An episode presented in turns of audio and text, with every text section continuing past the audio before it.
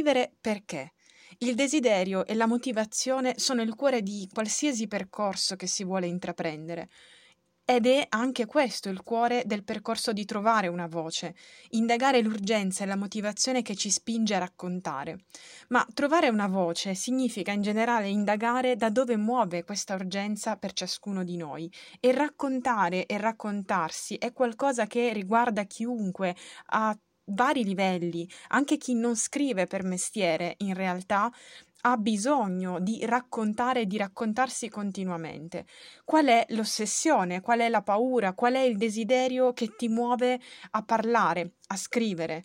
Ecco, la scrittura è una forma di consapevolezza di questo genere di ossessioni, paure e desideri che a vari livelli può aiutare a disinnescare il disagio, il senso di inadeguatezza, il non sentirsi abbastanza, il non sentirsi eh, adatti e può, con l'allenamento naturalmente, aiutare a trovare un modo diverso di vivere, di vivere anche la quotidianità.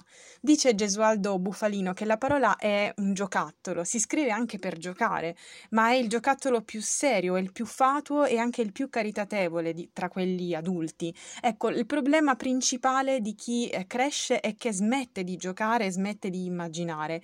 Quindi scrivere perché si scrive anche per popolare un deserto aspetto che è quello eh, della, mh, mm, della, morte che naturalmente si avvicina, perché più si cresce più ci si avvicina a un'epoca della vita che è quella, ehm, che è quella finale e si, si perde spesso proprio l'istinto anche ad immaginare, a sognare. Scrivere perché, dice, eh, dice Bufalino, anche per scongiurare e per evocare e racconta di quando da ragazzo eh, imparò da un'affabile maga che graffiare su un muro quattro nomi di diavoli, ed erano Furcu, Rifurcu, Lurcu e Cataturcu, bastava per farli apparire. E disse una sera ci provai.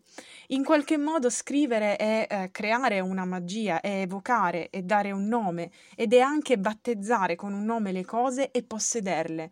Nel momento in cui mettiamo su carta qualcosa, la scriviamo, la portiamo all'esistenza, la possiamo guardare in faccia e la possiamo nominare. Quindi quello che faremo ciascuno di noi ha le proprie motivazioni, ma per iniziare un percorso di questo tipo prendere consapevolezza di qual è, secondo noi, lo scopo della scrittura, del nostro scrivere e chi eh, arriva in questo percorso sicuramente ha un, uh, un, desiderio o ha un'immaginazione rispetto a questo punto, a questa domanda, o comunque se non ce l'ha eh, sarà da qui che dovremo partire.